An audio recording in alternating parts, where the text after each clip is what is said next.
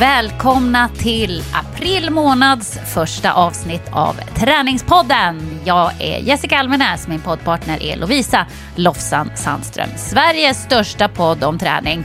Vi pratar dock inte bara träning, det spårar ut åt alla möjliga håll ibland. Livet, pusslet, sociala medier och allt vad det kan handla om. Något som vi har läst och hört eller fått intryck av på annat sätt.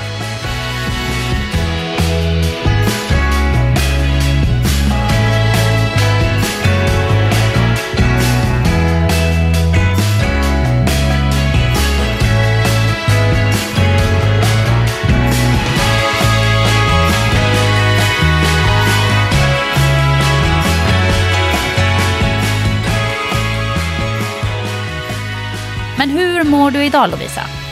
Jag mår bra. Jag fick en liten chock tror jag av eh, att vi skulle ställa om klockan nu senaste helgen som var. Jag har alltid Mm. vaknat i princip sedan augusti, september då förra året av mig själv, det här är så otippat för att vara jag, typ kvart i sex. Ska klockan ringa tio i sex, då har jag bara ding! Och jag har varit så morgonpigg och på helgerna jag bara wow, dagen blir så lång. Så här, hör mig själv säga saker som är nästan typ lite så här förakt. Man Lovisa, vem har du blivit? Och sen ställde vi om klockan, det var helmåne, fullmåne heter det. Och jag har börjat sova de senaste veckorna på mage för då kan jag ha mina händer ovanför huvudet. Inte som att jag har dem uppe i luften utan jag ligger liksom på mage med dem typ under kudden. Och så ligger, ligger kroppen lite längre ner i sängen än vad jag brukar göra. Vaknar klockan ringer och bara... "Åh!" Alltså, jag var så svullen i ansiktet. Jag hade stora streck över ansiktet. Hur många timmar kommer det ta innan de här kuddsträcken försvinner från mina kinder? Hade dreglat. Jag hade dreglat så mycket så det var som en blöt fläck på kudden. Jag bara, nej, men, men, nu måste jag kicka igång den här dagen. Det var, jag var som... Jag skulle beskriva mig som ett vrak, men jag tror att det var tidsomställningen, fullmåne, Eh, kanske eh, pollen. Jag har börjat ta mina, mina allergitabletter, Jessica. Jag har lärt mig av dig. Eh, men det var ju, alltså jag bara, sån känsla. Men nu har jag tränat, jag har ätit lunch och jag är redo för vår poddejt. Så jag har liksom jobbat mig igång den här dagen. Ja, vad härligt. Jag lider jättemycket av min pollenallergi. Alltså, det rinner.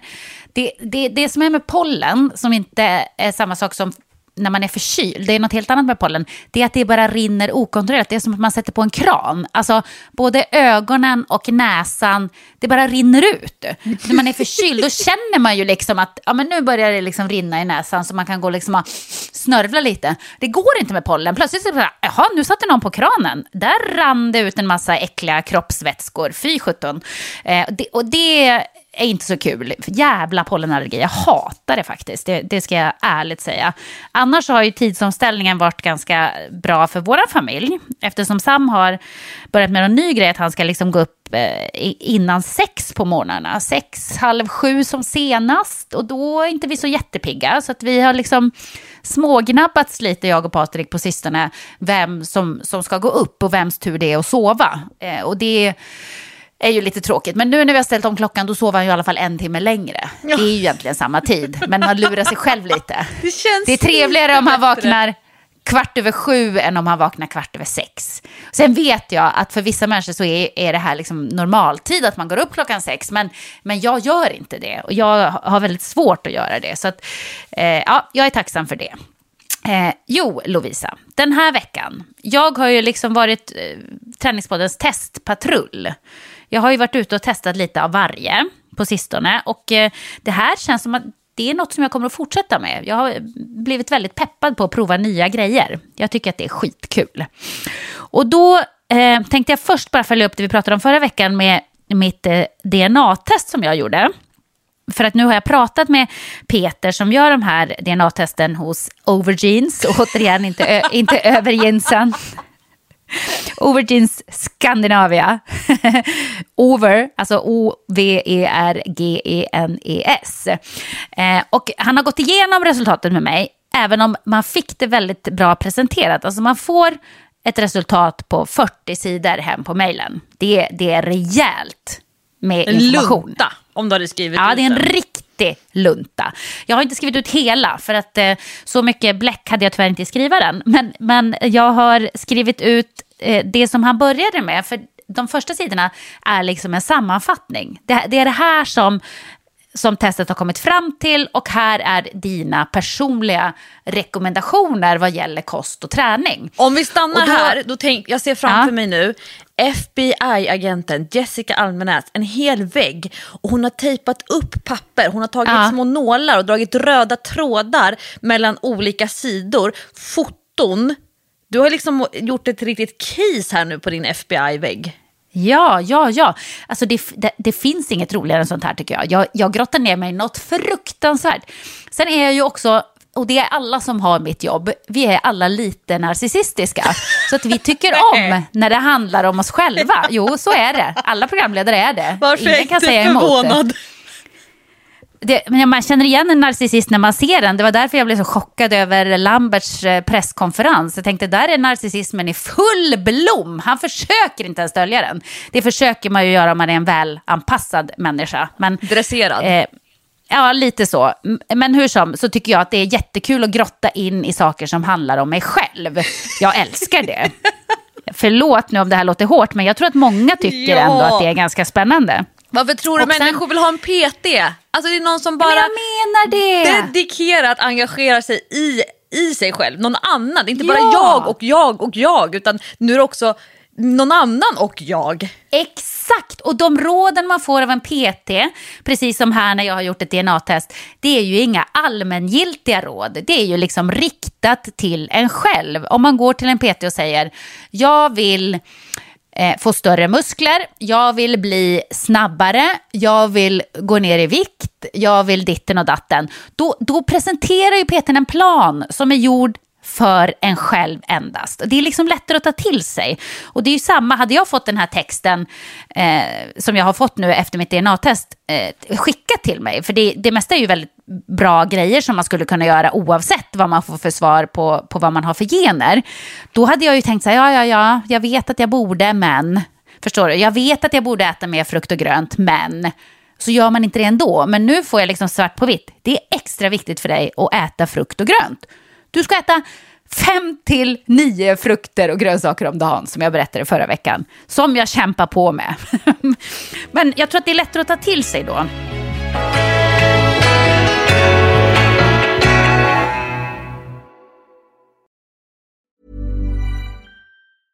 There's never been a faster or easier way to start your weight loss journey than with plush care.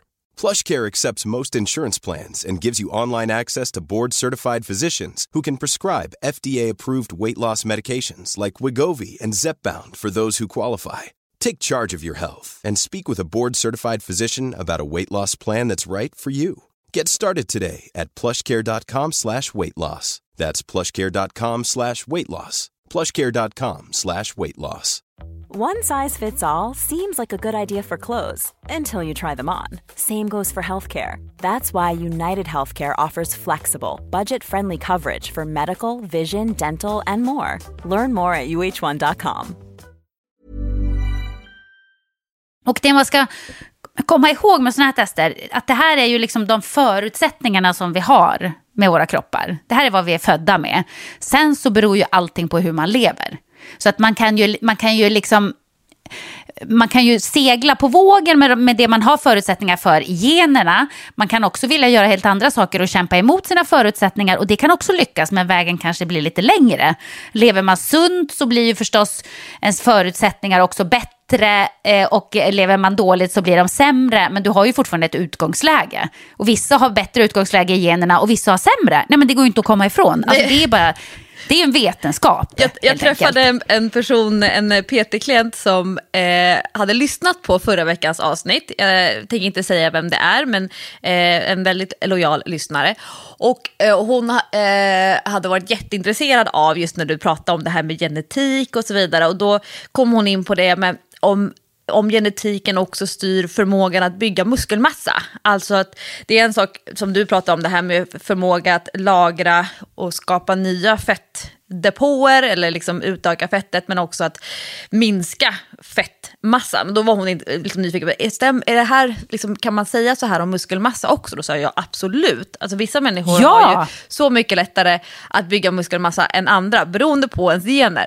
Men då sa jag också att för de allra flesta runt omkring mig så är, ju, är det ju en kamp mot generna. Alltså har man enormt bra genetiska förutsättningar då känns nog väldigt mycket av träningen som en nedförsbacke. Alltså det går väldigt lätt. Men många av oss liksom vill motverka både generna och sen så åldern, eller åldrandet, åldrandet när vi pratar om liksom på cellnivå. Så jag tänker liksom den perfekta kroppen, den perfekta träningen och så vidare, då jobbar man ju 100% i medvind med sin genetik och vi som liksom vill jobba mot genetiken, vi får det ju lite, lite, lite kämpigare. Jag tänker Markoolio på havet, medvind och det liksom, han dansar med sina gener när han styr båten. Ja. Ja, nej men lite så. Men, men det, här står det till exempel på, på min, eh, mitt anlag för muskeltillväxt. Då står det så här, individen har ett neutralt anlag för att bygga stora muskler, förutsatt att muskulaturen utsätts för adekvat belastning och träningsintensitet. Anpassa belastningen och antal repetitioner efter målsättningen. Och jag snackade lite vidare med, med Peter om det här. och det Neutral! betyder- Det var ju Ja, inte, neutral. alltså varken eller. Jo, nja, det är varken eller. Men sen är ju mina muskelfibrer en mixad bla, eh, mix av olika muskelfibrer. Och då blir det ännu svårare att bygga stora muskler. Förstår du? Det betyder så här, jag kan bygga stora muskler. Men då måste jag verkligen rikta in mig på att bygga stora muskler. Det kommer att bli mycket hårdare arbete för mig än för till exempel för dig. För jag gissar att du har eh, bättre än neutralt anlag för att bygga stora muskler. Ja, det tror jag i alla fall. Det är det min men det självbild måste som du ju ha. Nej, men det måste du ha. Det måste du ha. Alltså, det ser man ju bara när man tittar på dig. Att vissa människor har ju det helt enkelt och då kommer det enklare. Men jag skulle behöva verkligen lägga ner hela min själ i att bygga stora muskler och bara koncentrera mig på det om jag skulle eh, kunna göra det. Men det, det är ju inte liksom mitt huvudintresse att jag ska bygga stora muskler. Jag har ingen nytta av det. Jag vill ha starka muskler, men de behöver inte vara stora. Det spelar liksom ingen roll. Men det var, det var, bra, det var ändå bra att få svart på vitt, för att det jag också upptäckte när jag gjorde det här testet nu, det var ju att eh, jag vet ju väldigt mycket om min kropp. Jag, eh, jag är väldigt, det kanske också är ett eh, narcissistiskt drag, att man är väldigt så här, fokuserad och inkännande på sin kropp. Ja, men jag tror det. Att man, man lär sig vad funkar för min kropp. Eh, vilken slags träning funkar för min kropp? Hur reagerar min kropp på träning? Vad har jag lätt för? Vad har jag svårt för? Eh, vad eh, passar bra för min kropp att äta? Och du vet, jag håller ju på att testa lite olika grejer. Jag testar ju periodisk fasta. Jag provar lite olika saker för att liksom hitta något som verkligen, verkligen passar min kropp. Och då när jag läste det här så var det ju, vissa saker var förvånande, men många saker var verkligen så här, ja, ja men jag visste det, jag visste det, jag visste det, jag visste det. Så det var väldigt fint att få det svart på vitt någonstans. Men en, en narcissist, är det, eh, Ja. eh, är det då man eh, har en bättre och en sämre sida när man ska ta ansiktsporträtt? Att man har liksom, man alltid vill bli fotad från vänster? Eller att man tycker att man har liksom sin braiga sida? Att man har gjort den djupanalysen? Känner du igen det här? Har du en, en Ja, bättre det, det, sida i ansiktet? Ja, det är absolut. Jag har ju koll på det också såklart. Men jag är inte säker på att det är ett narcissistiskt drag. Men, men, eh, narcissist, Vi lägger det i är- man är diagnostiseringen. Liksom självupptagen, man är upptagen av sig själv. Jag har man tycker aldrig att en själv är ganska över det. intressant. Att du är narcissist? Nej, ja, Eller jag. jo men det är nog... Det, vi alla har väl lite narcissism i oss. Nej men jag blev så förvånad när människor skriver så här, eh, och, eh, och, och håll i er nu, nu får ni se en bild för första gången från min dåliga sida. Och sen är det så här högerkinden. Och jag så här, men gud jag har aldrig... Jag har aldrig tänkt tanken att mitt ansikte skulle vara snyggare från ena sidan eller den andra. Men jag, jag vet, det var helt, det var nyheter för mig att man har en snygg sida eh, i sitt ansikte. Jag, jag tyckte det var jätteintressant. Ja, eh, det vet man nog i alla fall om man har jobbat som modell som jag har gjort och även eh, sett sig själv på tv ganska många gånger så upptäcker man ganska fort att okej, den där vinkeln, ja, det är inte min bästa vinkel. Eh, och ändå så kan jag, när jag ser mig själv i Superstars på kvällarna så kan jag tänka så här, men gud, har jag inte lärt mig? Jag kan inte stå och kisa så där mot solen. Men samtidigt, vad ska man göra när solen är så där stark? Men jag ser ju ut som att jag har liksom sju, haft sju svåra år och alla sorger i världen. Men ja, hur som, eh, jag ska rätta mig själv från förra veckan. För att jag sa ju förra veckan att jag har sämre återhämtning, jag måste återhämta mig mer. Och det berättade Peter för mig att det eh, är fel. Det finns ingenstans i mina tester att jag har en sämre återhämtning. Utan jag har en helt normal återhämtning. Däremot så har jag lite lättare eh, att få mjölksyra. Och att, att det kan vara svårt för mig att bli av med den mjölksyran. Och det kan ju då förklara att jag känner mig tung och seg i kroppen. Att jag liksom inte lyckas bli av med mjölksyran.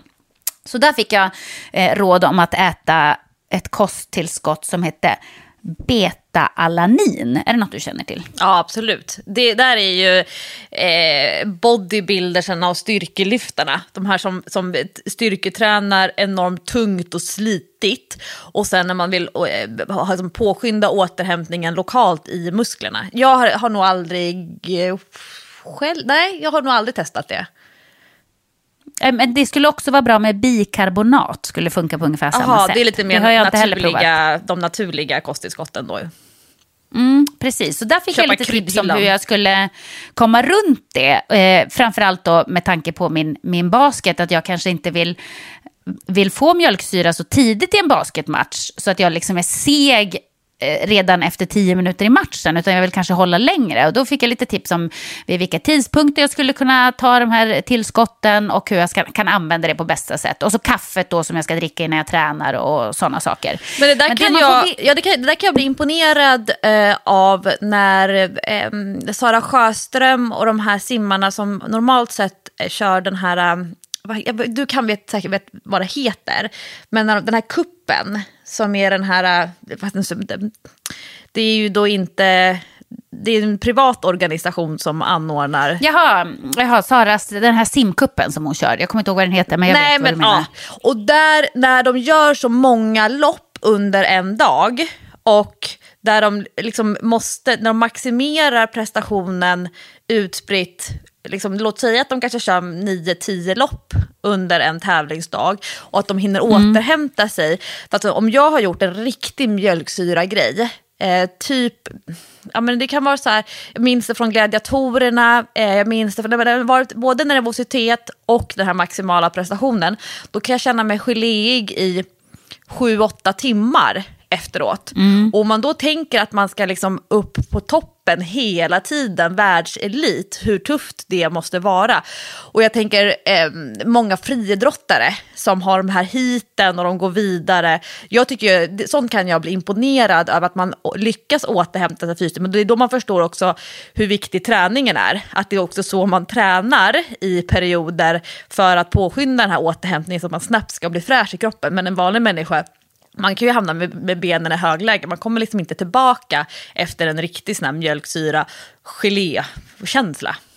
Nej men precis, och det är, det är ju lite bra att veta varför kroppen eh, reagerar på det sättet. Och en sak som jag fick faktiskt extremt bra betyg på, om nu man får skryta lite som narcissist, det var på kärlvigdningen. Och då förstod inte jag riktigt vad det var. Men det betyder att Eh, att blodtillförseln till musklerna är väldigt bra. Eh, eh, att, att blodkärlen drar inte ihop sig som det kan göra om man inte har så bra anlag för detta. Och det här är ju då en, en anledning till att jag har kunnat springa maraton. Det har liksom med uthålligheten att göra. Att man kan liksom hålla på länge. Och att jag också har en väldigt bra förmåga också att har jag energi i kroppen så har jag lätt att transportera ut energin till musklerna. Så har jag bara mat i magen, har jag ätit och, och sådär, så har jag liksom energi att ta av. Den, den tillförseln till musklerna är väldigt bra. Mm -hmm. Så att det, det eh, var ju eh, förmodligen att jag har liksom kunnat springa maraton och klarat av det. Eh, det var kul att veta. Men det man mer då får veta, för de som är nyfikna, för det är många som har frågat mig, vad får man egentligen veta? Ja, man får ju veta mycket om sin till exempel kosthållning. Eh, jag har ju fått veta då till exempel att jag ska äta mer protein än vad jag gör, fördela om lite grann, eh, byta ut lite kolhydrater och fetter mot protein, mer protein. Eh, och man får veta hur man bryter ner koffein, som jag berättar om, att jag får ju dricka kaffe då. Mm. Eh, långsamma kolhydrater, eh, vad man har för förmåga att bryta ner dem, snabba kolhydrater, om man har risk för förhöjda blodfetter, eh, hur man bryter ner fett, hur man bryter ner mättad fett, om man har genetiska anlag som försämrar regleringen av aptit och mättnad, får man veta.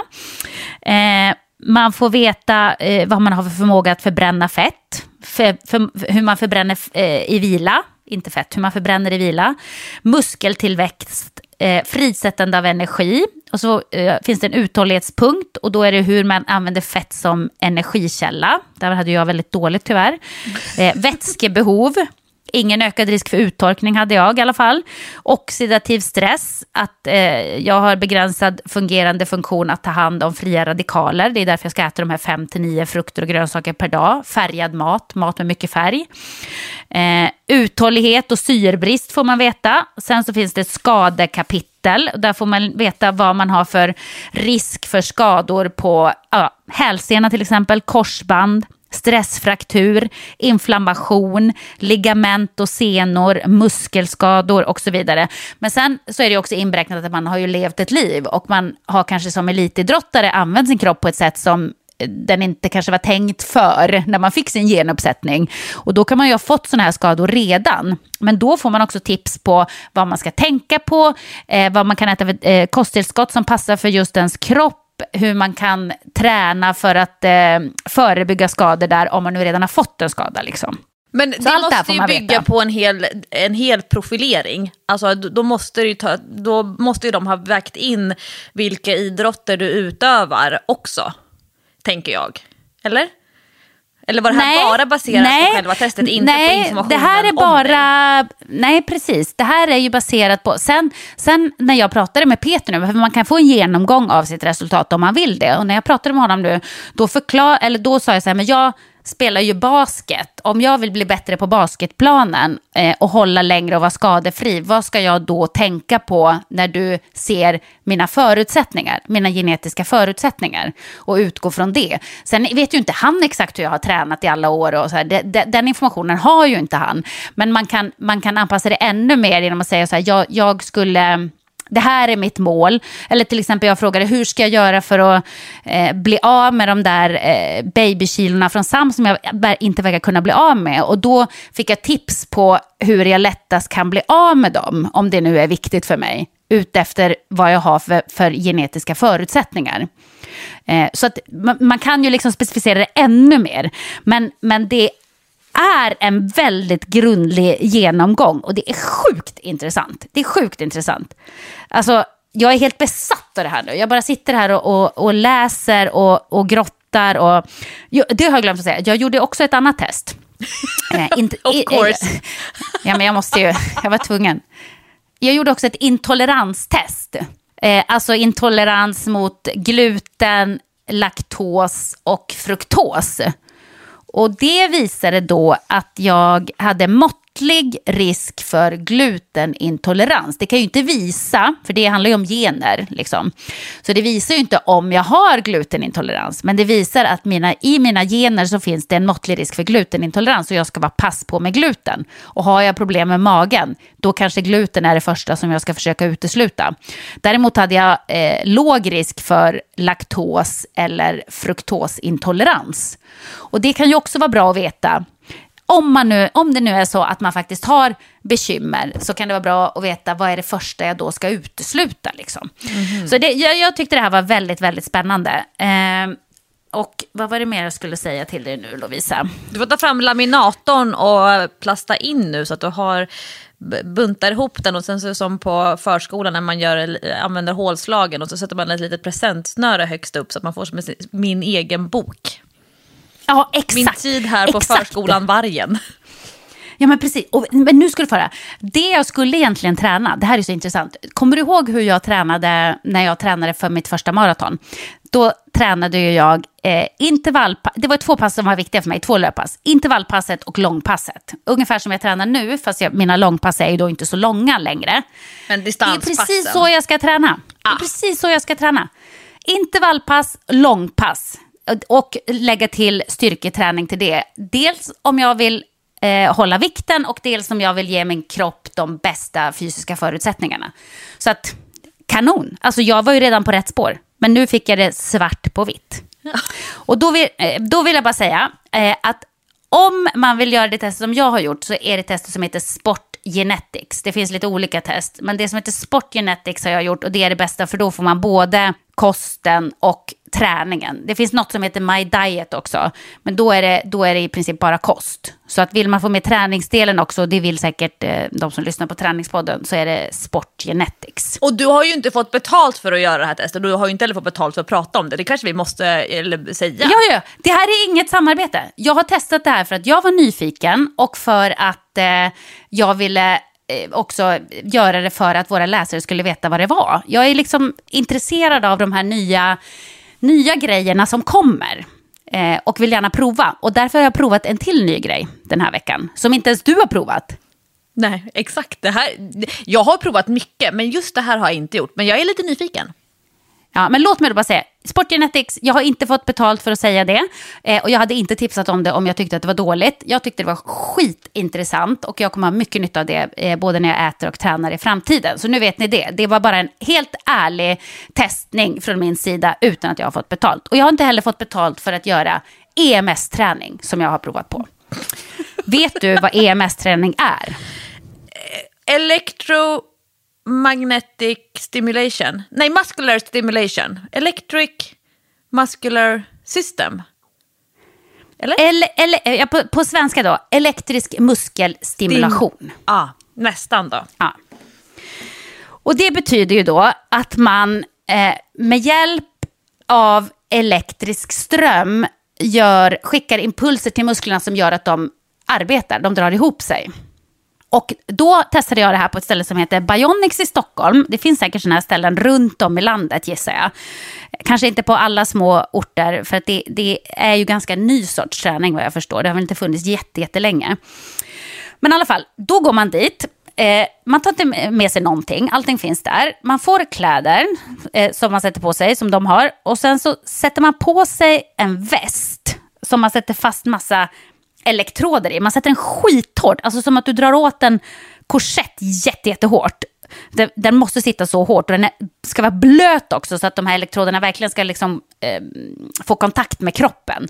Så det är ganska så här, det, det är inte den trevligaste luktupplevelsen man har haft. Det, det är det inte. För västen luktar och sen blir man själv svettig och så börjar man lukta och så, ja. Det. Men skit i det. Sen sätter man på elektroder på rumpan, får man ett band runt rumpan som också är kopplat till elektroder. Man får eh, sådana här band runt benen, runt låren och runt biceps. Och sen börjar man då, då har man en eh, PT eller en tränare liksom. Man är bara två som kör samtidigt, i alla fall här på det stället som jag gick på. Och så kör hon ett styrkepass med en. Nu har jag bara testat det här. Jag har faktiskt hunnit testa det två gånger sedan förra veckan. Så ni kan ju gissa om jag tyckte det var bra eller inte. Så jag har bara testat två gånger än, så att jag tror att man gör massa olika pass. Men det, det vi körde nu då, som var någon slags introduktion, det, det är ett vanligt eh, styrkepass liksom för hela kroppen, fast utan vikter. Så att man gör eh, benböj, man gör... Eh, man har så gummiband, som inte är så mycket motstånd, men lite motstånd, som man gör biceps curl, eh, rodd, eh, ja, Det är inte triceps. skitstång och hantlar. Nej, nej, det är det inte. Utan eh, det, det är liksom ett gummiband som sitter fast i, i, um, i väggen typ. Alltså man bara använder som, egentligen kan man säkert göra det utan gummiband, men det är lättare att hitta, mus, hitta muskeln när man har någonting att dra i alla fall. Men det är inte tyngden som är viktig. Alltså du behöver inte lägga på vikter för att få effekt, för effekten får man av den här ehm, eh, elektriska stimulansen. Så då kör man bara det här passet, det är 20 minuter. Alltså jag skämtar inte, det är 20 minuter. Man går igenom hela kroppen, man är helt slut efteråt. Det är svinjobbigt och det känns så sjukt. Impulserna kommer så här med fyra sekunders mellanrum. Och så håller den på i fyra sekunder tror jag. Och då är det som att det, nej men att det, det kryper tusen myror i kroppen. Det är som att någon bara sitter och pickar på sig. Det, det är lite obagligt första gången, plus att man blir lite fnissig. Man tänker så här, gud vad det här är märkligt. så konstigt. Men så ska man ju spänna musklerna samtidigt. Det tror jag är viktigt. Det tror jag att man måste verkligen tänka på att försöka hitta muskeln och verkligen få kontakt någonstans. man, man ska inte bara stå, det är inte bara som man kunde köpa på tv-shop förr i tiden, att man satte sig i soffan och så satt man och bara lät det där För det är den hålla på. bilden jag får. Jag tänker Nej, det är inte, det är inte så. Nej, sånt kör man ju om man till exempel ska rehabba en knäskada och är elitidrottare och inte kan träna lårmuskeln. Då, kan, då sitter du ju med en sån där eh, flera gånger om dagen. Det gjorde ju Patrik som skickar så elektriska impulser för att du ska få någon slags träning av muskeln när du inte kan träna muskeln. Men det här är ju ett träningspass som du gör som du förstärker Eh, effekten av genom de här elektroderna. Så att du tränar ju fortfarande. Alltså man blir fortfarande svettig och lite flåsig och, och sådär. Och, och det känns det känns på musklerna när man kör, även om man kör liksom biceps curl med nästan ingen vikt, så känner man verkligen så ah, vad det tar. Så efteråt är man färdig, 20 minuter. Jag svär att när jag gick in i omklädningsrummet hade jag redan fått träningsverk i rumpan. Så sa jag det till min kompis Åsa som jag gick med, hon går på det där hela tiden. Jag bara, Åsa jag har redan träningsvärk. Hon bara, nej, då måste du ha sträckt dig. Det kan man inte få med en gång. Jag bara, jo men snälla jag har fått träningsvärk många gånger med en gång när jag har tränat. Det, för det, det får man om man har tränat väldigt, väldigt hårt. Men jag tänkte så här, det, det är ju helt sjukt, sån effekt kan det ju inte vara. Alltså jag lovar Lovisa, dagen efter jag kom inte upp ur sängen. Alltså jag hade sån träningsvärk i hela kroppen. Jag hade sån fruktansvärd träningsvärk. Rumpan hade sån träningsvärk att jag kunde inte sitta på tre dagar. Alltså, det var det sjukaste. Och du vet ju att jag har ju svårt att hitta kontakten med rumpan. Och det är ju det här som det här EMS är extra bra för. Att den hittar kontakten med muskler som du har svårt att hitta kontakten med själv. Jaha, man kan, kan köra wakey-pakey på den. Exakt, så det var precis som att min röv var så här, okej, okay, här fanns det muskler. Nej men de kanske vi ska ta och använda. Alltså det var som en, det var som en uppenbarelse och jag kände träningsverken i hela kroppen. Och jag hade träningsverk ja, men i flera dagar. Och sen så, så gick jag igen igår. Den här gången har jag lite mindre träningsverk, men jag har fortfarande träningsverk i hela kroppen. Man känner att det tar verkligen. Alltså, ja, det, det är träning som tar mycket mer på de där 20 minuterna för mig i alla fall, än vad det gör om jag går en och en halv timme själv till gymmet. Ja, det, det är ju en nice eh, känsla. Men Jessica, har du någon gång som gravid till exempel provat eh, en tensapparat? För det är ju närmaste jag har kommit till den här elektriska muskelstimuleringen. När jag var gravid fick jag låna en tensapparat och då körde jag, då fick jag, det var framförallt eh, på ländryggen, ute på liksom, sidorna och sen upp kring skulderbladen. Och det var ju väldigt så här, det, du försöker göra ljudeffekter. Så kunde det kännas i muskeln, det bara drar ihop sig och sen så släpper Så kunde man ju styra styrkan och man kan styra frekvensen på de här, att muskeln drar ihop sig. Liksom, eh, har, har, du testat TENS och är, liksom, är det ungefär samma om man tänker den passiva, att man sitter i soffan med TENS-apparaten? Jag har inte testat TENS, men man kan ju styra effekten på den här också. I början gör man inte det själv, utan då är det den här tränaren som går och skruvar upp. Och om man säger till henne så här, men det här känns för lätt, då går hon och skruvar upp eh, elen, eller vad ska jag elektriciteten. ja, precis, det är verkligen så här, ja, det låter lite makabert, som att snart börjar ryka ur hjärnan på en, men, men eh, eh, så var det inte riktigt. Men då kan hon skruva upp det och då känner man direkt att det blir tyngre, att det blir mer... Eh, påverkan på muskeln på något sätt. Så jag antar att det funkar på ungefär samma sätt. Men, men det som de har utvecklat det här nu då, eh, från tv-shop-dagarna, det, det, är ju att när man tränar samtidigt som man, gör, som man får de här eh, elektriska impulserna, så får man en mycket, mycket högre effekt än vad man hade fått eh, annars. Och man kan säkert sitta i soffan och få någon slags effekt av det också, antar jag. Men det, då blir det ju inte liksom att eh, jämföra med ett vanligt träningspass, utan du måste ju göra någonting samtidigt. Tror du att du hade fått träningsverk om du hade gjort hela passet men inte hade haft de här uh, västen och det där på dig, hade du ändå fått träningsvärk? Ah, nej, aldrig. Aldrig. Alltså, det var inte speciellt tunga övningar. Hade jag gjort det där utan den här västen, då hade jag inte känt det dagen efter kan jag säga. Ah, okay. Gud, nu, blir, nu... nu blir jag sugen på det här när jag, när jag ska komma igång med saker och ting igen i mitt liv. Nej men du måste testa det här. Det, det var så jävla kul och jag älskar ju att jag kunde få sån effekt på så kort tid. För att min syrra hon blev också eld och lågor. Jag drog med syrran, hon var med mig igår. Stackars Jenny. Jag vet, jag vet, hon får vara min eh, testperson. Jag bara, Jenny du måste testa det här. Hon bara, okej okay, jag vill testa. Så hon hängde med mig igår och hon blev eld och lågor. Så vi har redan bokat in en ny tid imorgon. Man får, man får gå max två gånger i veckan för att eh, eh man behöver så mycket återhämtning. 48 timmars återhämtning ska man ha efter ett pass, minst. Älskar när det är regler. Ja, men för att det är så ansträngande för musklerna så att man måste ha återhämtning. Man kan liksom inte göra det här varje dag. Eh, och det vill man inte heller, för det är inte billigt. Låt mig säga så. Det är snordyrt, men på något sätt känns det som att är det här att lura systemet? Ja, det vet jag fan om det inte är det. det på riktigt. Du är beredd det, det att betala ett högt pris för att få ut ja. det luriga? Nej, men både Jenny och jag var efteråt så här, vi känner våra rumpor, vi känner våra rumpor. Hon kan inte heller, hon hittar inte heller sin rumpmuskel. Det, det är nog generna då för oss uppenbarligen. Så vi bara, okej, okay, nu kanske det är dags för vårt Kim Kardashian moment. Det kanske kommer nu efter 40 för att vi börjar med den här träningen. Syns det hur mycket det känns för mig? För det kan jag tänka så här med träningsverk. Det vore skönt om det syntes hur mycket träningsverk jag har. Så fick man ta en bild bara, nej det ser ut precis som vanligt. Ja, men det hon, eh, Jenny visade mig, det var helt sjukt. Hon fick sån effekt på sina biceps direkt efter träningspasset. De blev sjukt uppumpade. Alltså, eh, jag, eh, jag har sett hennes biceps förr, de har aldrig sett ut sådär. Det var helt galet. Så att någon slags effekt har det ju definitivt.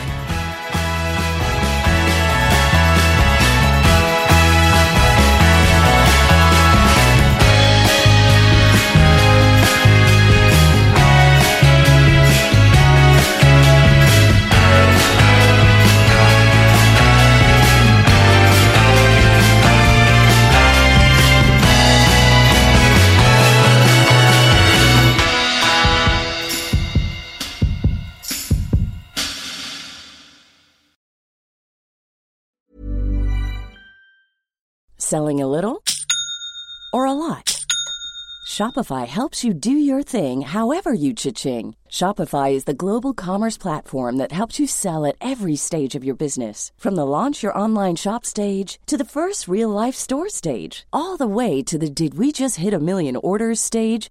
Shopify is there to help you grow. Shopify helps you turn browsers into buyers with the internet's best converting checkout. 36% better on average compared to other leading commerce platforms because businesses that grow grow with Shopify. Get a $1 per month trial period at shopify.com/work. shopify.com/work. Hey, it's Ryan Reynolds and I'm here with Keith, co-star of my upcoming film If, only in theaters May 17th. Do you want to tell people the big news? All right, I'll do it. Sign up now and you'll get unlimited for $15 a month in six months of Paramount Plus Essential Plan on us. Mintmobile.com slash switch. Upfront payment of $45 equivalent to $15 per month. Unlimited over 40 gigabytes per month. Face lower speeds. Videos at 480p. Active Mint customers by 531.24 get six months of Paramount Plus Essential Plan. Auto renews after six months. Offer ends May 31st, 2024. Separate Paramount Plus registration required. Terms and conditions apply if rated PG. Vi är även denna vecka sponsrade av Rusta och det passar perfekt för det är ju full vår ute nu. Man kan vara ute utan att ha dunjackor och tio lager kläder, det gillar man. äntligen, äntligen! Varje vår tycker i alla fall jag att det känns som att det är ett helt nytt liv som börjar. Jag kan sitta ute, jag tycker om att känna solen värmer ansiktet. Och för mig är det liksom, det, det är ett njut. Älskar att vara ute. Och Rusta, det är vårens bästa vän för de har allt för det här nya livet, utomhuslivet. Ja, precis. Vi har ju tidigare berättat att Rusta har ett brett sortiment av i princip allt som du behöver till din uteplats. Och jag har eh, snackat mig varm om solcellsbelysning. Det tycker jag är kanon. Du var inne på ljusslingor och krukor, Lovisa. Men oavsett vad man behöver så får man mycket för pengarna hos Rusta när man ska förvandla och förnya sin uteplats. Hur är det hos dig Jessica? Har du några favoriter när du ska piffa upp er utomhusmiljö? Ja, men det har jag faktiskt. Jag gillar att det känns lite loungeigt. Så jag brukar ju satsa på att köpa någon ny utomhusmatta. För att de är väldigt prisvärda hos Rusta. Så det tycker jag är en stor favorit. Jag ska säga vad jag är sugen på. Berätta. Jag tycker ju att det är bra att ha kuddar som man inte behöver ta in. Det står absolut på min lista för den här våren. Ja. Ja. Det ska vara lätt att ta sig ut. Kuddarna ska bara ligga där, redo att ta emot den. Ja, man älskar sånt som man inte behöver plocka ut och in. Och då säger nog jag att grejer till utegymmet, alltså vi pratar hantlar, kettlebells, foam roller, sådana saker är också för mig vår, att vara ute, det är låg tröskel till att träna och så kan man liksom ta in och ta ut. Och Rusta har riktigt bra hemmaträningsgrejer. Och jag tänker så här, ja, men man sitter och hänger där i sina kuddar och så kan man träna. Och så kan man hänga och träna. För alla våra lyssnare så är ju träning en viktig del av utomhusmiljön, det vet jag. Vi uppmuntrar och uppmanar våra lyssnare att njuta av utomhuslivet och kolla gärna Inrusta när ni vill uppgradera er utemiljö. Kolla in rusta.com, men framförallt besök ett Rusta varuhus och få inspiration till ditt nya uteliv. Vi säger tack till Rusta! Stort så jag kommer att börja köra det här nu. Jag, har ju, jag, jag är ju sån impulsiv idiot, Lovisa. Jag köpte direkt ett klippkort för ett år typ. Nej, men alltså, jag bara, nej men det här måste jag fortsätta med. Jag ska fortsätta med detta. Det här, eh, det här är för bra för att inte testa på. Eller för bra för att vara och- sant. Ja, men vet du vad? Vad som var bra, det var att man fick också, första gången man gick, så fick man också gratis en sån här, eh, stå på en sån här eh, kroppsmätningsvåg, eller vad de heter. Du vet vad jag menar. Alltså du är besatt! Jag är besatt!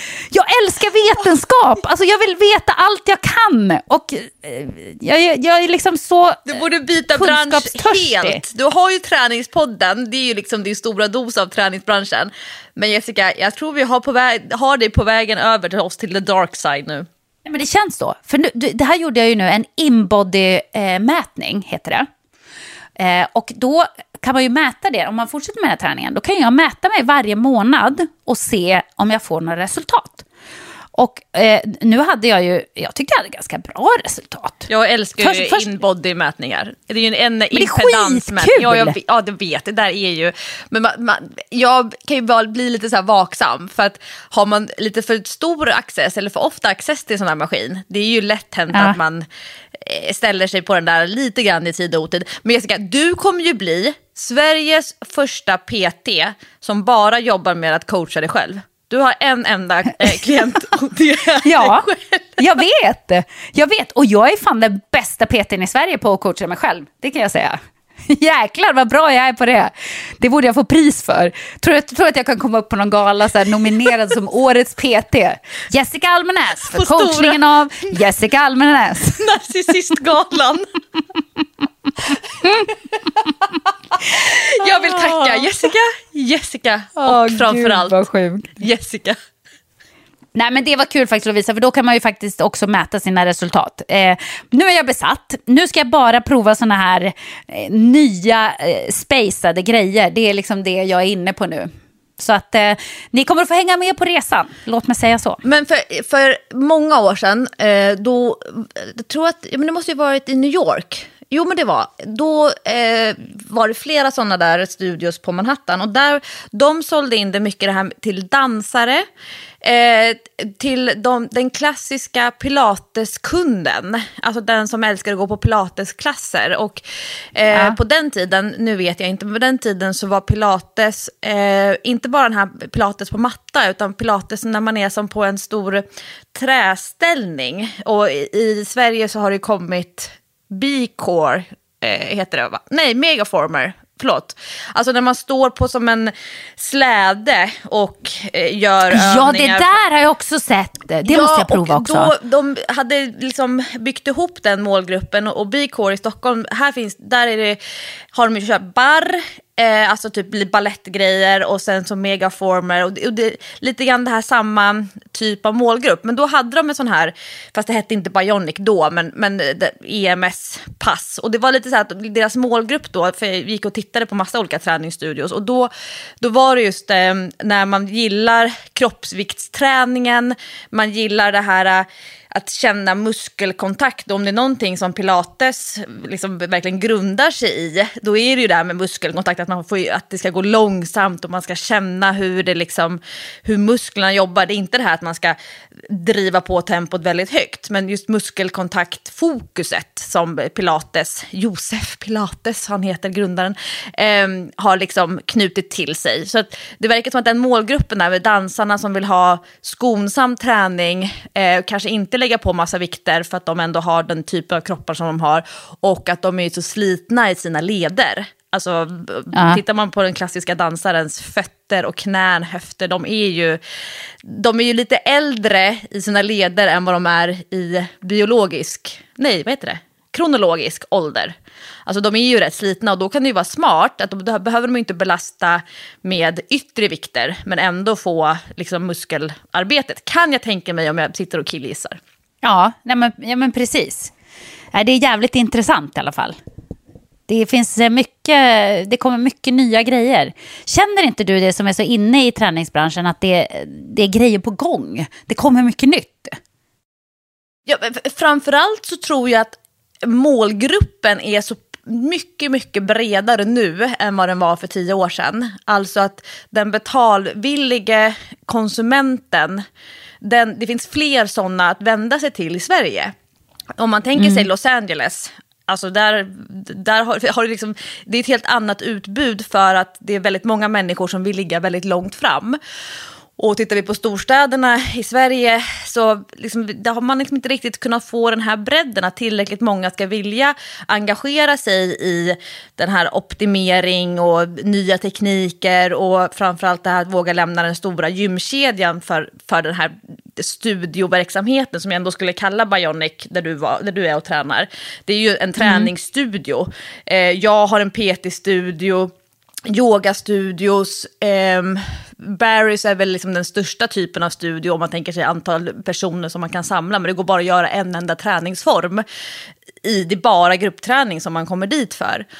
Eh, så jag tror att eh, det finns en, en, annan typ av marknad nu än för tio år sedan. Och det gör ju också att vi kan få kul grejer till Sverige för att vi faktiskt vi plötsligt blir mer attraktiva. Det är jättedyrt att satsa på ett koncept om det är oetablerat. Alltså om osäker på målgruppen, kommer vi kunna sälja det här?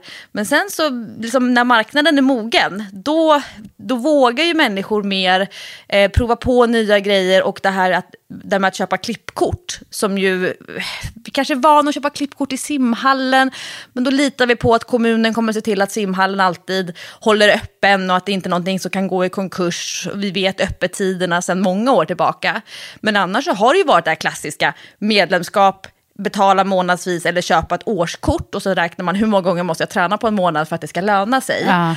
Men det här med att köpa klippkort och handplocka Eh, studios där man vill träna, det är ju inte bara ett storstadsfenomen nu, utan det är ju även i, i riktigt små byar så kommer det sådana som vågar och vill satsa på ett koncept som man verkligen, verkligen tror på. Det gillar jag. Då kan man ju snacka om att man liksom kan eh, anamma en filosofi, att man inte, det behöver inte bygga på att man säljer årskort, utan att man har en målgrupp som vill komma då och då och få få inspirationen eller få boosten, eller som i ditt fall, det här med inspiration och motivation till att prova nya grejer. Och sen så finns det alltid en annan träningsform som ligger och rullar på vid sidan av. Men att man inte alltid måste vara på samma gym när man går och tränar, utan att man kan få en, en, annan typ av variation som kanske är mer hållbar på längre sikt. Så tänker jag. Men jag älskar ju sådana där prova på-grejer, men jag får inte in det i min vanliga vardag. Alltså Barry's är ju det jag hade sträckt mig till allra längst. Thai-boxningen också. Men det är klurigt att få till att bryta, alltså bryta av vardag med de här boostpassen. Men det är det som är så kul. Ja, precis. Och du har ju också ofta ett eh, träningsschema som du följer och då blir det kanske konstigt att liksom slänga in en massa andra märkliga eh, grejer. Det förstör kanske om man verkligen har ett mål och ett schema och sådär. Jag tränar ju lite mer hipp som happ.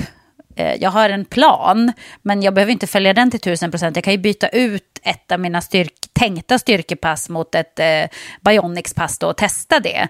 Eller eh, några andra nya grejer som jag ska prova. Den där släden, vad sa du att det hette? Den där, eh, Eh, jag, jag säger alltid transformer, men då garvar ju folk. Megaformer. Megaformer. Megaformer. Ja, exakt. Men det, man Och sen, känner sig som en eh, transformer för att man står där och gör sig så här lång och bred och så slidar man ut med foten på den där släden och man bara känner, åh herregud, hur ska jag få in släden igen?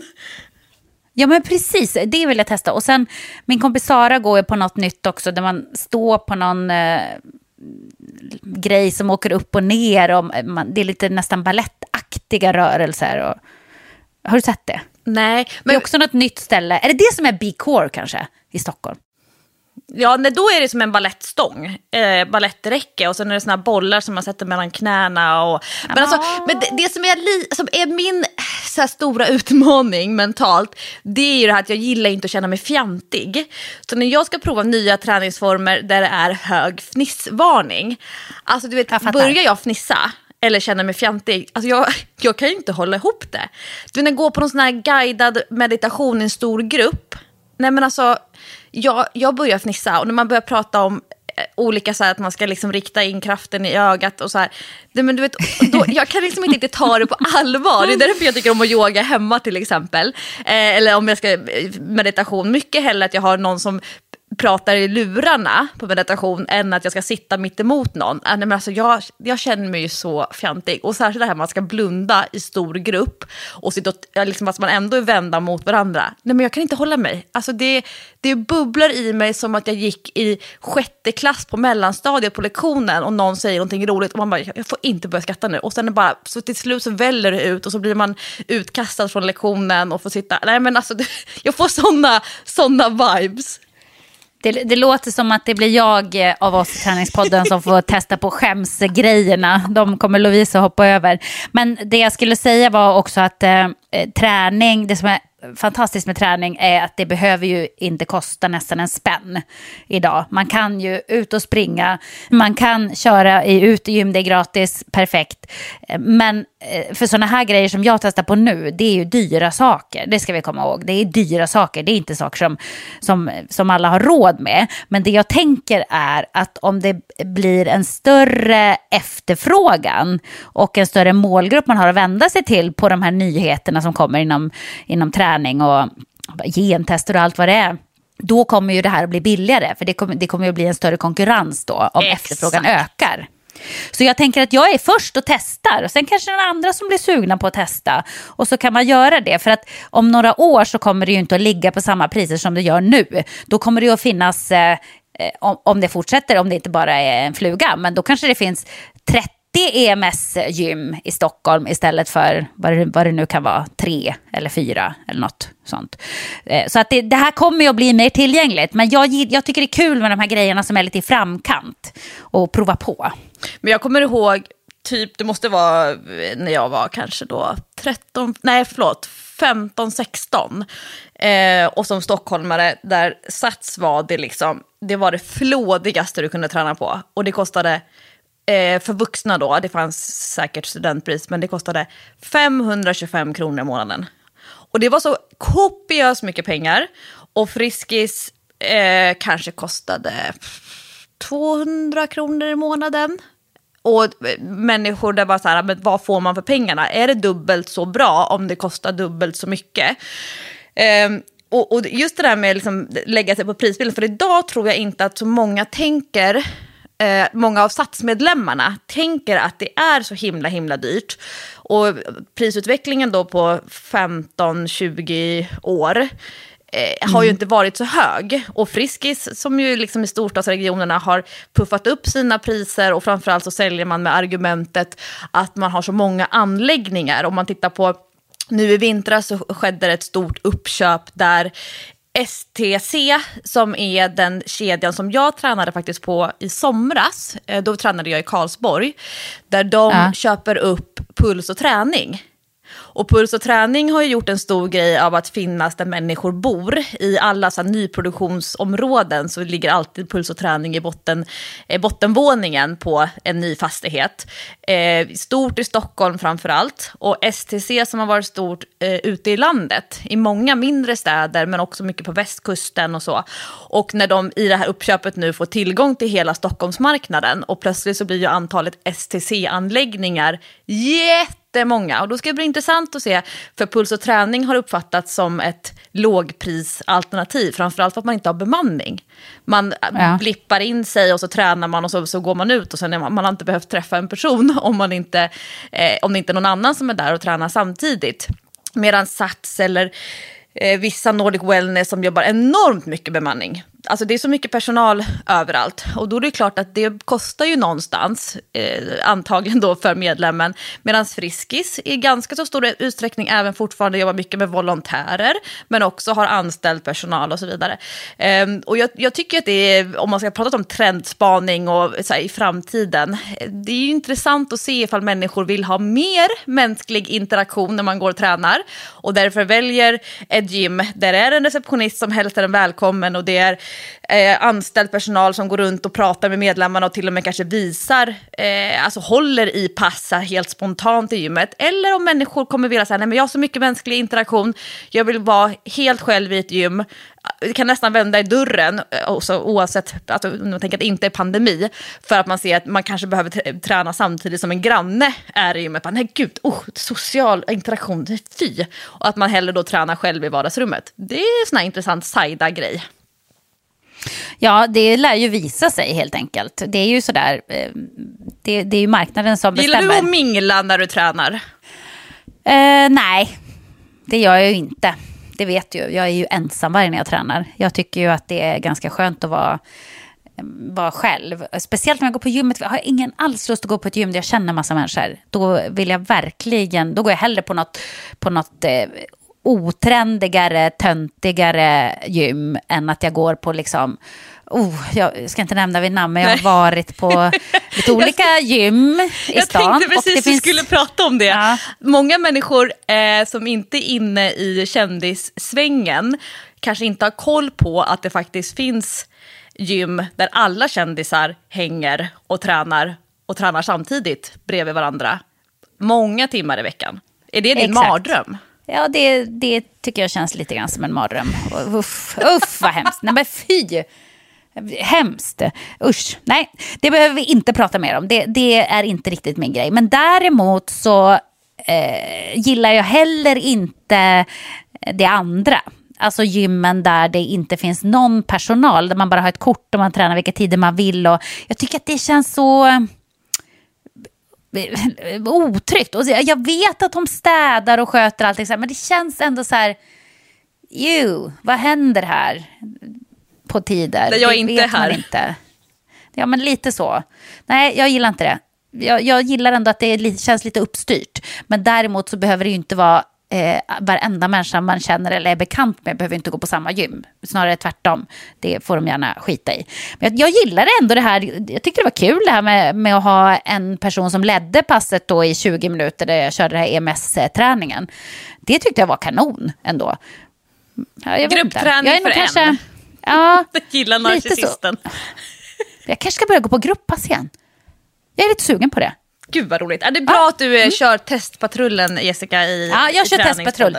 Men, men du har varit ute och läst något spännande, Lovisa, hintade du till mig innan vi började podda. Så... Det är roligt att Berätta, vi har pratat berätta. mycket om, om det här med eh, att förutse saker. Det som du pratar om beräknad risk. Om man sa låg risk eller hög risk eller kanske någon neutral risk. Eh, jag har pratat om Saida. Har, medan vi har spelat in podden så har jag dragit av min... Eh, min Gud, dra, dragit av min handled höll jag på att säga. Jag har dragit av min handledsstöd som jag har. Jag har som en svart liten Robocop-handske på min högra hand. Jag tog av den för att få lite luft och kunna jobba lite grann med min handled. Och upptäckte då att skulle jag gå till en hand, någon som spår händer, då skulle min, min hand se ju annorlunda ut, min handflata. Jag har fått nya eh, veck i min handflata. Nej, Undrar om Lovisa, min- du har ändrat ditt livsöde nu. Min framtid. Men Din framtid. jag måste, jag måste smörja med lite handkräm.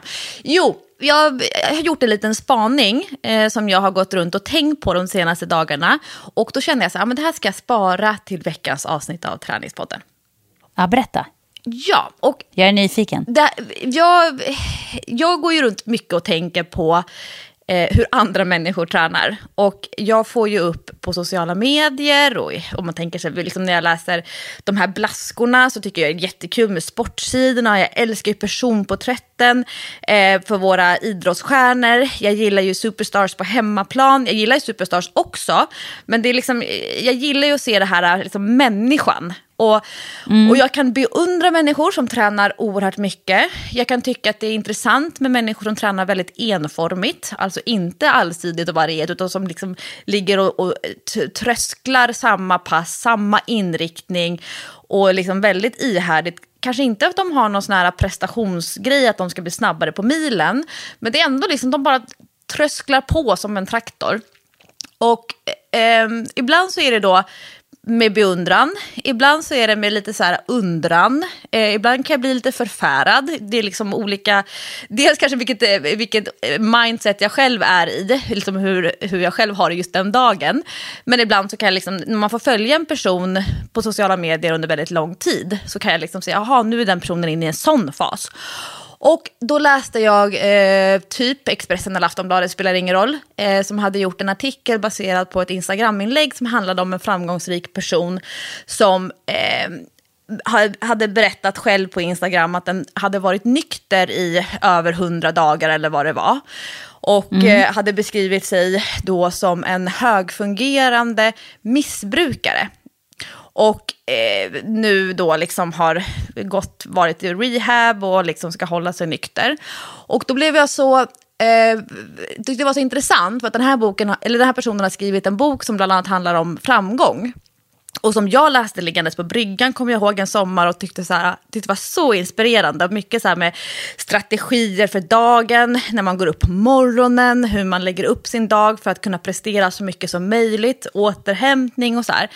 Och sen när jag läste det här nu, jag bara, men vad konstigt. För att jag har ju en helt annan bild av den här personen och har tänkt att det har varit gurkvatten och sitta i me- meditation 45 minuter och powerwalka. Och, alltså, jag, jag fick inte alls ihop det här.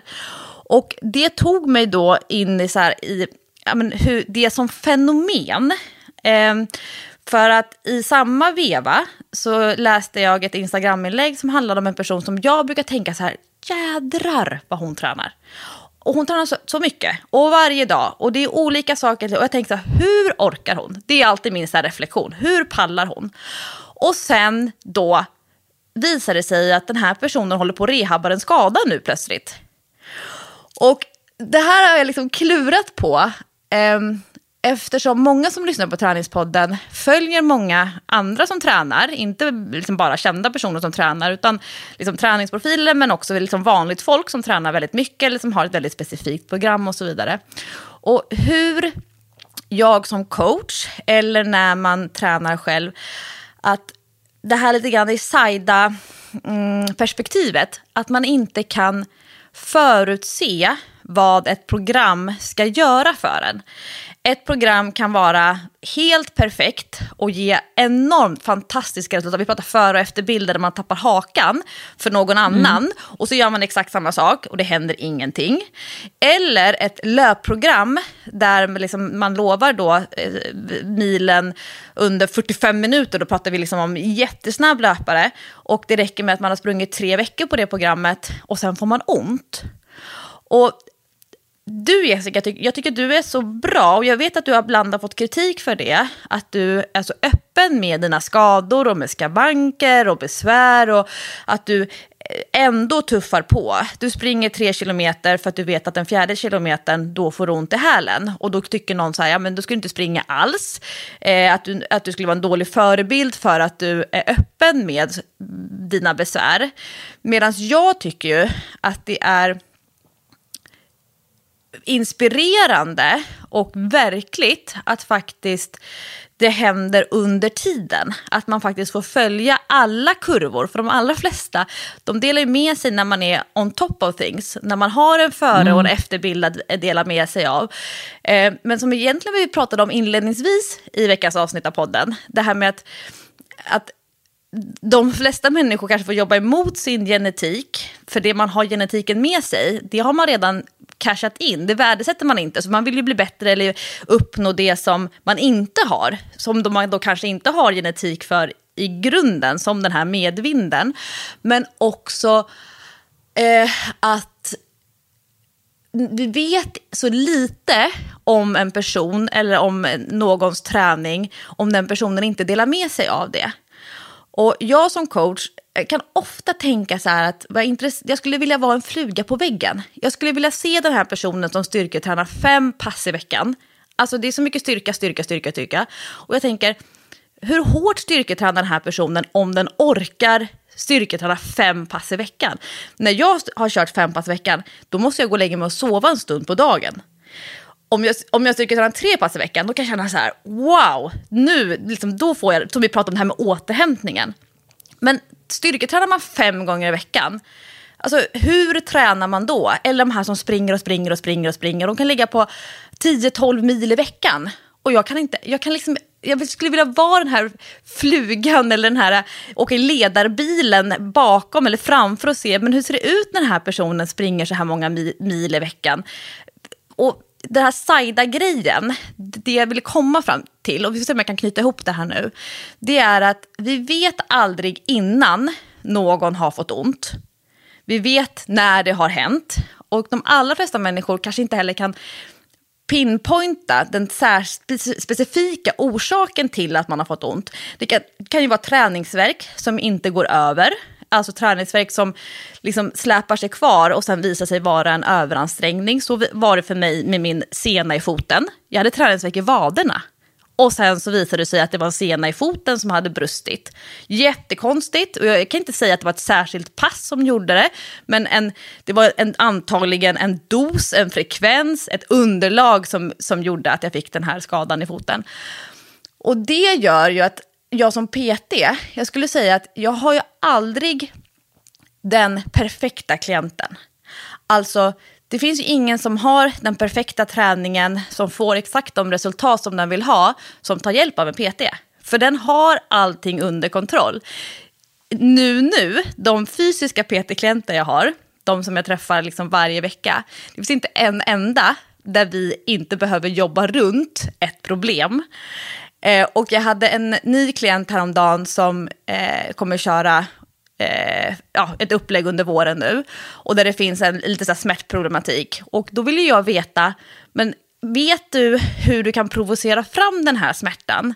Och vet du vad du kan göra som inte gör ont? Och många har liksom inte riktigt den ehm, har inte det, det, greppet kring ett besvär eller smärta. Man har bara liksom diagnostiserat det och stämplat det och sen så gör man inte någonting med underkroppen, till exempel ett knä eller en höft eller, något, eller axel. Då gör man ingenting med överkroppen. Men att man kan, faktiskt kan jobba runt omkring då, att vara så här lösningsorienterad som ju jag gillar, det är ju ett livssätt som jag tycker om. Och den här tjejen som jag då träffade häromdagen, hon vet exakt vad som triggar det. Och då får ju också mycket bättre förutsättningar för att kunna träna utan att det provoceras fram. Istället för att en fysioterapeut säger så här, ah, du, du har problem med höften, du är antagligen svag, du är stel, du ska inte göra några knäböj. Okej, okay. det är alltså en person som älskar att göra knäböj som, som inte mm. får, göra, får göra övningen. Och vad händer med en person som aldrig får göra några knäböj när den styrketränar? Det kommer inte bli bättre i styrkan i underkroppen tänker jag. Och det finns ju så många varianter av knäböj. Så den här sajda-grejen, att kunna förutse smärtor och besvär, det kan vi inte göra. Det är alltid lätt att vara klok i efterhand och liksom säga att vad det var som, man, man har någon egen teori eller förklaring. Men jag tänker så att man ska vara lite vaksam när man inspireras av andra människor runt omkring. För man vet inte vad som kommer hända nästa pass för just den personen. Och det här då som jag hamnade i, så jag bara kände mig inte lurad, men jag kände så här, men gud, det här stämmer inte alls överens med den högpresterande personen som hade knäckt livskoden till att kunna få upp alla delar av sitt liv och som idag säger jag mådde inte alls bra då. Jag bara, men vad va, tusan också. Så det var det jag skulle komma fram till och jag tror att du har ganska kloka grejer att dela med dig av på det här ämnet Jessica.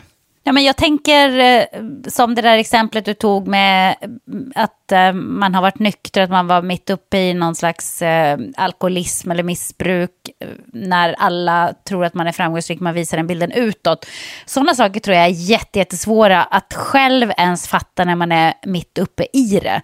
Alltså man behöver titta i backspegeln för att kunna analysera det själv.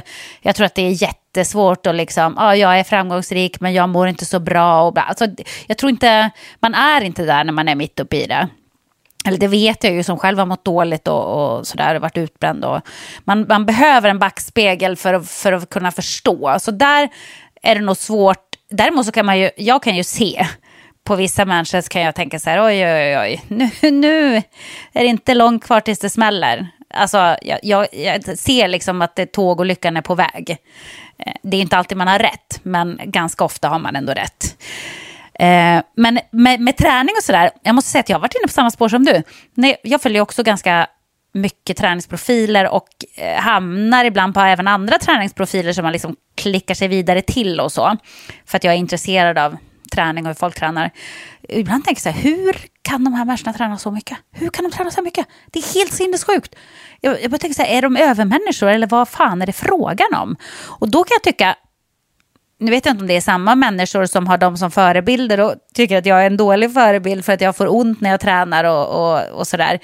Eh, men det är ju nästan en sämre förebild för att om de människorna som kan träna så mycket som de gör utan att ha några bekymmer, då är ju de lite grann av en annan ras. Alltså det är ju inte du och jag, Kreti och Pleti, Avengers. motionären. Nej, men, ja, men lite så faktiskt. Så, så jag tror nog att eh, det kan ju vara vettigare att man istället får höra någon som tränar ganska mycket att eh, man får problem. Och problemen hänger kvar. En del säger, sluta tjata om din helg. Jo, men det kan också vara ganska bra i en träningspodd att man får höra att man kan få ett sånt här problem och det kan hänga kvar i flera år. Och det läker inte ut. Det tar en enorm jävla tid. Än att man ska bara liksom lyfta fram allting eh, som är bra hela tiden. Jag, jag tror ju inte på att få människor att känna sig otillräckliga. Det tycker jag, det tycker jag är liksom värsta sortens eh, förebildande, om man säger så. Värsta sortens att vara förebild på att man får andra att känna sig otillräckliga och att man eh, själv bara lyfter fram Eh, det, det positiva så att man blir någon slags superman. Fast det, det, är väldigt få människor som är det på riktigt. Eller hur? Jag, jag fick ju någon kommentar från en person som sa att att det var så skönt att, att höra och se att jag hade blivit så ledsen när jag insåg att det här var ju ingen kortvarig liten tumvrickning som, som jag kom hem med från, från akuten. Eh, och jag kan ju tänka och, och och liksom själv tycker jag att det är, är nyttigt att få följa någon annans ned och sen förhoppningsvis uppgång. Eh, alltså att, som nu när jag tränar, det är klart att jag tränar inte alls så som jag skulle vilja göra. Jag gör så gott jag kan utifrån förutsättningarna. Hans och jag var ute och promenerade i söndags, i helgen som var, och gick, vi gick sju kilometer. Och det var den, egentligen första gången som jag kände så att det inte Eh, jag har beskrivit det som en, en, eh, en huvudvärk i händerna, en lätt huvudvärk, vilket innebär att man kan gå och jobba, man kan äta middag med familjen, man kan kolla på tv, men man känner ändå att det lite grann surrar i huvudet. Så har jag beskrivit det för Hans när jag ska liksom försöka sätta ord på mina händer. Men sju kilometer när jag första gången gick det och kände så här, ja, men nu är det liksom ändå en bra cirkulation i händerna, det dunsar inte, det sticker inte eller bultar som det har gjort lite grann när jag har fått upp pulsen. Och idag när jag tränade, vi spelade in på en tisdag, tisdagen som är då tre dagar innan första avsnittet i april månad av träningspodden. Då var första gången som jag kände att händerna inte kände någonting överhuvudtaget. Jag tar ju inte i någonting med händerna. Jag liksom har ju inget grepp runt någonting. Men det jag kände att eh, det inte påverkades av att pulsen gick upp och så vidare. Så det kan jag ju dela med mig då av, så här, det kan se så eh, eh vet ska eh, disciplinerat och kämpaglöd och man gör så gott man kan. Grejen jag lägger ut att så här tränar jag benen nu när jag inte kan hålla i någonting. Men det är också så här, som du säger som narcissist då, jag kan min kropp utan och innan. Jag vet precis vad som funkar och vad som inte funkar. Det är lite grann där jag är också. Jag kan prova att jogga en minut, åtta kilometer i timmen på löpbandet och kan känna så här, nej, det här kändes inte bra. Hade jag varit någon annan som inte kanske har koll på min kropp, då kanske jag hade kört tio minuter och sen gått hem och känt oj, oj, oj vad det är jobbigt i händerna nu. Men jag liksom nöjer mig med den där enminutaren och behöver inte provocera det längre fram. Och att ha självinsikt kanske inte narcissisten, den klassiska narcissisten har. Eh, men jag tänker att att ha en väldigt stark jag-fokus och att älska att grotta ner sig i sig själv, det gör ju också att man känner sig själv väldigt väl. Och att man faktiskt då mm, kan än en gång sätta ord, både på känslor men också som det här med att om man har en höft som krånglar. Ja, det, min höft krånglar om jag har väldigt brett mellan fötterna när jag gör övningar. Då kan man liksom ta det ett steg till. Medan de här, som du säger, så att du kan bevittna från sidan och se att oh, snart så kommer det smälla för den här personen. Det blir lite grann den här tågkraschen, att man poppar popcorn och så vill man liksom, oj oj oj, nu, eh, nu kommer det eh, explodera. Men ha, mm. har man liksom någon form av självinsikt, då är man också ganska bra på det här med att finkalibrera. Och finkalibrera träning eller sömn eller återhämtning under dagen. Hittar man den, då behöver det inte vara så svartvitt. Det behöver inte vara av eller på, allt eller inget. Man kan hålla flera saker i huvudet samtidigt. Men när det blir för svartvitt, då, jag pallar ju liksom inte det. När, när man blir så eh, bestämd. Utan jag gillar när man orkar hålla flera tankar i huvudet samtidigt. Att man orkar se risker och möjligheter, eller snarare kanske utmaningar och möjligheter och kan väga det här mot varandra.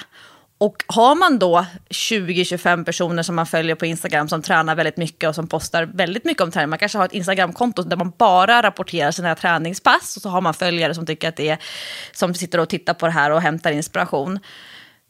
Då, är man en av de som följer 20-25 träningskonton, ja men då måste man kunna hålla flera saker i huvudet samtidigt så man inte packar ihop alla de här till en och samma, som du säger, liksom som jag sa då, Avenger att det här blir en supermänniska. För att vi, man, jag, du, vi vet ju ingenting mer än det som hamnar på Instagram. Och det är inte ens säkert att det träningspasset har varit så som det såg ut när det sen kom på film och i text. Det kan ju ha bara varit någonting helt annat och den personen kan ha mått svindåligt och den kan ha haft jätteont när den gjorde övningarna. Men man filmar ändå för att lägga upp. Vet du vad jag också har tröttnat på apropå det? Jag har ju tröttnat på eh, alla de här kontona som bara lägger upp eh, fotograftagna bilder. Fancy pansy. Ja, men jag, jag, jag tycker att det är otroligt ointressant. Alltså, lägga upp en, en, en bild tagen av en fotograf med någon eh, text liksom, som känns väldigt generisk. Peppig. Det, ja, nej, men det funkar inte för mig. Jag bara swipar förbi. Det, jag, jag vill ha någonting annat. Jag vill ha liksom, jag föredrar hellre så här, ja, här satte jag upp min iPhone och eh, filmade några yogaövningar, bara lite sådär hipp som happ och det var lite stökigt i bakgrunden. Alltså jag vill inte liksom se det här eh, för tillrättalagda. Det är jag jättetrött på. Men det kanske bara är jag. Det, sånt där går ju i trender. För ett tag så, så kändes det jättefräscht. Man bara wow. Så det här snygga bilder, jag vill också ha så här snygga bilder. Men jag upp, insåg ju direkt att jag kan liksom inte hålla uppe det där. Plus att mina följare tycker inte om det. Om jag lägger upp för mycket snyggbilder då, då likar de inte helt enkelt. Så det måste vara det måste kännas lite äkta tror jag. Det är det. Det är det som jag efterlyser. Förstå vilken prestationskrav man har på sig själv om man vill ha det sådär enormt snyggt eller så färgkodat eller att det ska vara eh, de här proffsfotobilderna eh, som man lägger upp och sen få till den perfekta ja. texten och sen så ska få så många likes som möjligt på den. Eh, jag tror att det tar bort ganska mycket lusten i att berätta för andra om sin egen träning eller i, i hur andra ska träna. Jag har gjort någon eget litet så här eh, state, eh, vad heter det? State, när man gör ett statement. Gud, alltså jag är så dålig på ord. Ett, ett eget statement. Att eh, filma eh, utan, helt utan smink. Alltså ingenting i ansiktet. Och Därför att det är ju så som jag rör mig på dagarna jämt. Och ska jag filma någonting, nej men jag tänker inte sminka mig bara för att lägga upp det. För att det är så här jag ser ut normalt sett. Och då när jag gör det, så jag, jag är så van att se mig själv utan smink och jag tror att alla andra är vana att se mig utan smink, vilket gör att oj, nu har Lovisa plötsligt sminkat sig, vad, vad snygg hon blev. Fast man, ja, man kanske tänker så, men hellre det än tvärtom som var den här för något år sedan när väldigt många eh, kändiskvinnor la upp eh, att de, eh, nu, nu tar jag mod till mig och så var det någon hashtag så att man skulle lägga upp en osminkad bild, så här ser verkligheten ut. Och jag så här, åh oh, gud. Så där, de allra flesta av oss är osminkade hela dagarna och lägger upp bilder och filmer på oss så, som vi ser ut. Exakt. Det, Exakt, det behöver inte alltid vara ett statement. Oh, nej, det, då blir det också tramsigt åt andra hållet. Jag tänker hur? att ju oftare jag ser ut som mig själv, desto mer vana blir människor att jag ser ut så. Hellre att man blir förvånad när jag har smink än tvärtom. För då, då tänker, men jag skulle, det, här, det här hänger ihop med eh, träningskläder. Alltså, vet, jag tycker det är så intressant med när man lägger upp filmer och bilder på sig själv, inte man, alltså med jag, utan andra. Mm. När träning, man justerar kläderna så att de ska sitta perfekt. Och jag som träffar så himla många kvinnor som kommer i träningskläder, som är, man är helt vanlig. Och eh, så, så, kan vi ha en dialog om så här, ja men det, som, alla har ju koll på sin kropp i viss mån. Så att, ja men det hänger ut lite här eller det, man liksom kan pinpointa vilka, vilken kvadratdecimeter som man liksom har lite issues med. Det kanske inte bara är kvinnor, utan det är även män. Men kvinnor förväntas och har ju en, en modetrend nu där vi har tajtare träningskläder. Där man tänker liksom att, men gud vad det hänger ut här över resåren.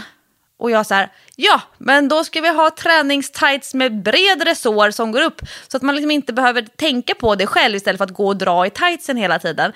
För att alla som lägger ut de här de flådiga träningsfilmerna och träningsbilderna på Instagram eller Facebook. Där är ju de perfekta kläderna som är liksom man, har, man har plockat ut för att verkligen hålla ihop och hålla in och dra ut och jag vet, vet det tusan. Om man kan sina vinklar, apropå att jag inte har någon koll på vänster och höger ansikte, men jag vet ju hur jag ska posa för att det ska se på en stillbild ut väldigt liksom snyggt. Det, det kan jag ju ur ett mitt liksom fitness och äh, atletideal. Men det tror jag mm. tänka så att människor som klagar över hudvalkar eller eh, att det sticker ut här och där. Ja, men då är det inte fel på kroppen, det är fel på dina träningskläder. Du ska bara ha, hitta andra tights, en annan sport-bh, ett annat linne eller en t-shirt. För det går ju att ordna upp väldigt mycket som man har issues med. Så man kan bara liksom sätta ihop det. Det är fel på kläderna, inte på kroppen. Mm, exakt, bra. Bra Lovisa. Intressant diskussion måste jag säga. Det blev ett eh, fullspäckat eh, avsnitt av Träningspodden idag. Med, eh, ja, ni fick så mycket info så att jag vet inte om ni ens har orkat ta till er det. Men jag hoppas ni har tränat hårt när ni har lyssnat. Jag har inte tränat sen träningspasset som var då för fyra timmar sedan. Så nu, du som tyckte att det luktade lite när du hade kört med den där äh, västen på dig. Västen. Nu är det jag som luktar ja. här känner jag i min poddsäng. Jag ska gå och ta en dusch. Åh, oh, byt lakan också då, annars kanske Hans tycker att det luktar ikväll när ni ska gå och lägga er. Jag ligger på hans sida stackarn. Nej, vad taskigt! Oh. Han bara när han ska lägga sig ikväll, bara, vad är det? Är det jag som luktar? Eller vad? Oh, Gud. Så är det Lovisa ja, som har svettat ner. överkastet. Jag kan, jag kan skylla på Texas. Jag skyller på vovven. Ja. Gud, nu har hon varit här och svettats igen. Och hoppas han inte lyssnar på det här. Eller hur? Stort tack för att ni lyssnar på Träningspodden varje vecka. Nästa vecka då kommer jag med en liten uppdatering om mina tummar för jag ska nämligen på läkarbesök imorgon. Kul! Och jag har säkert hittat på något knasigt. Det känns som att det är sådana tider nu. Nya upptåg nästa vecka helt enkelt. Tack för att ni lyssnar på oss. Det är vi väldigt, väldigt glada för. Puss och kram. Hej då!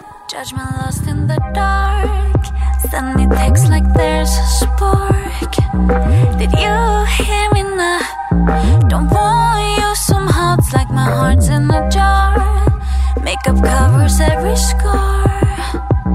Respect, get a life.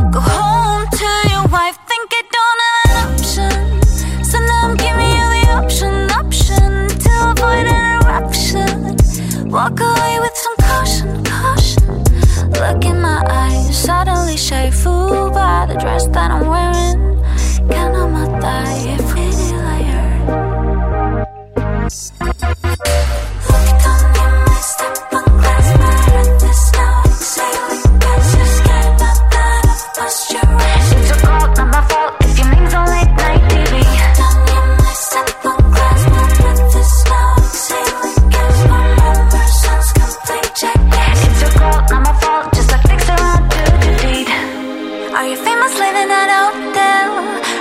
Your riches not enough for your health? Does it get you you're under my spell? Under my over your head. Are you brave enough to open your eyes? Make it easy when I sharpen my haze analyzing. You're so tasty. Look down, you might step on glass, but at the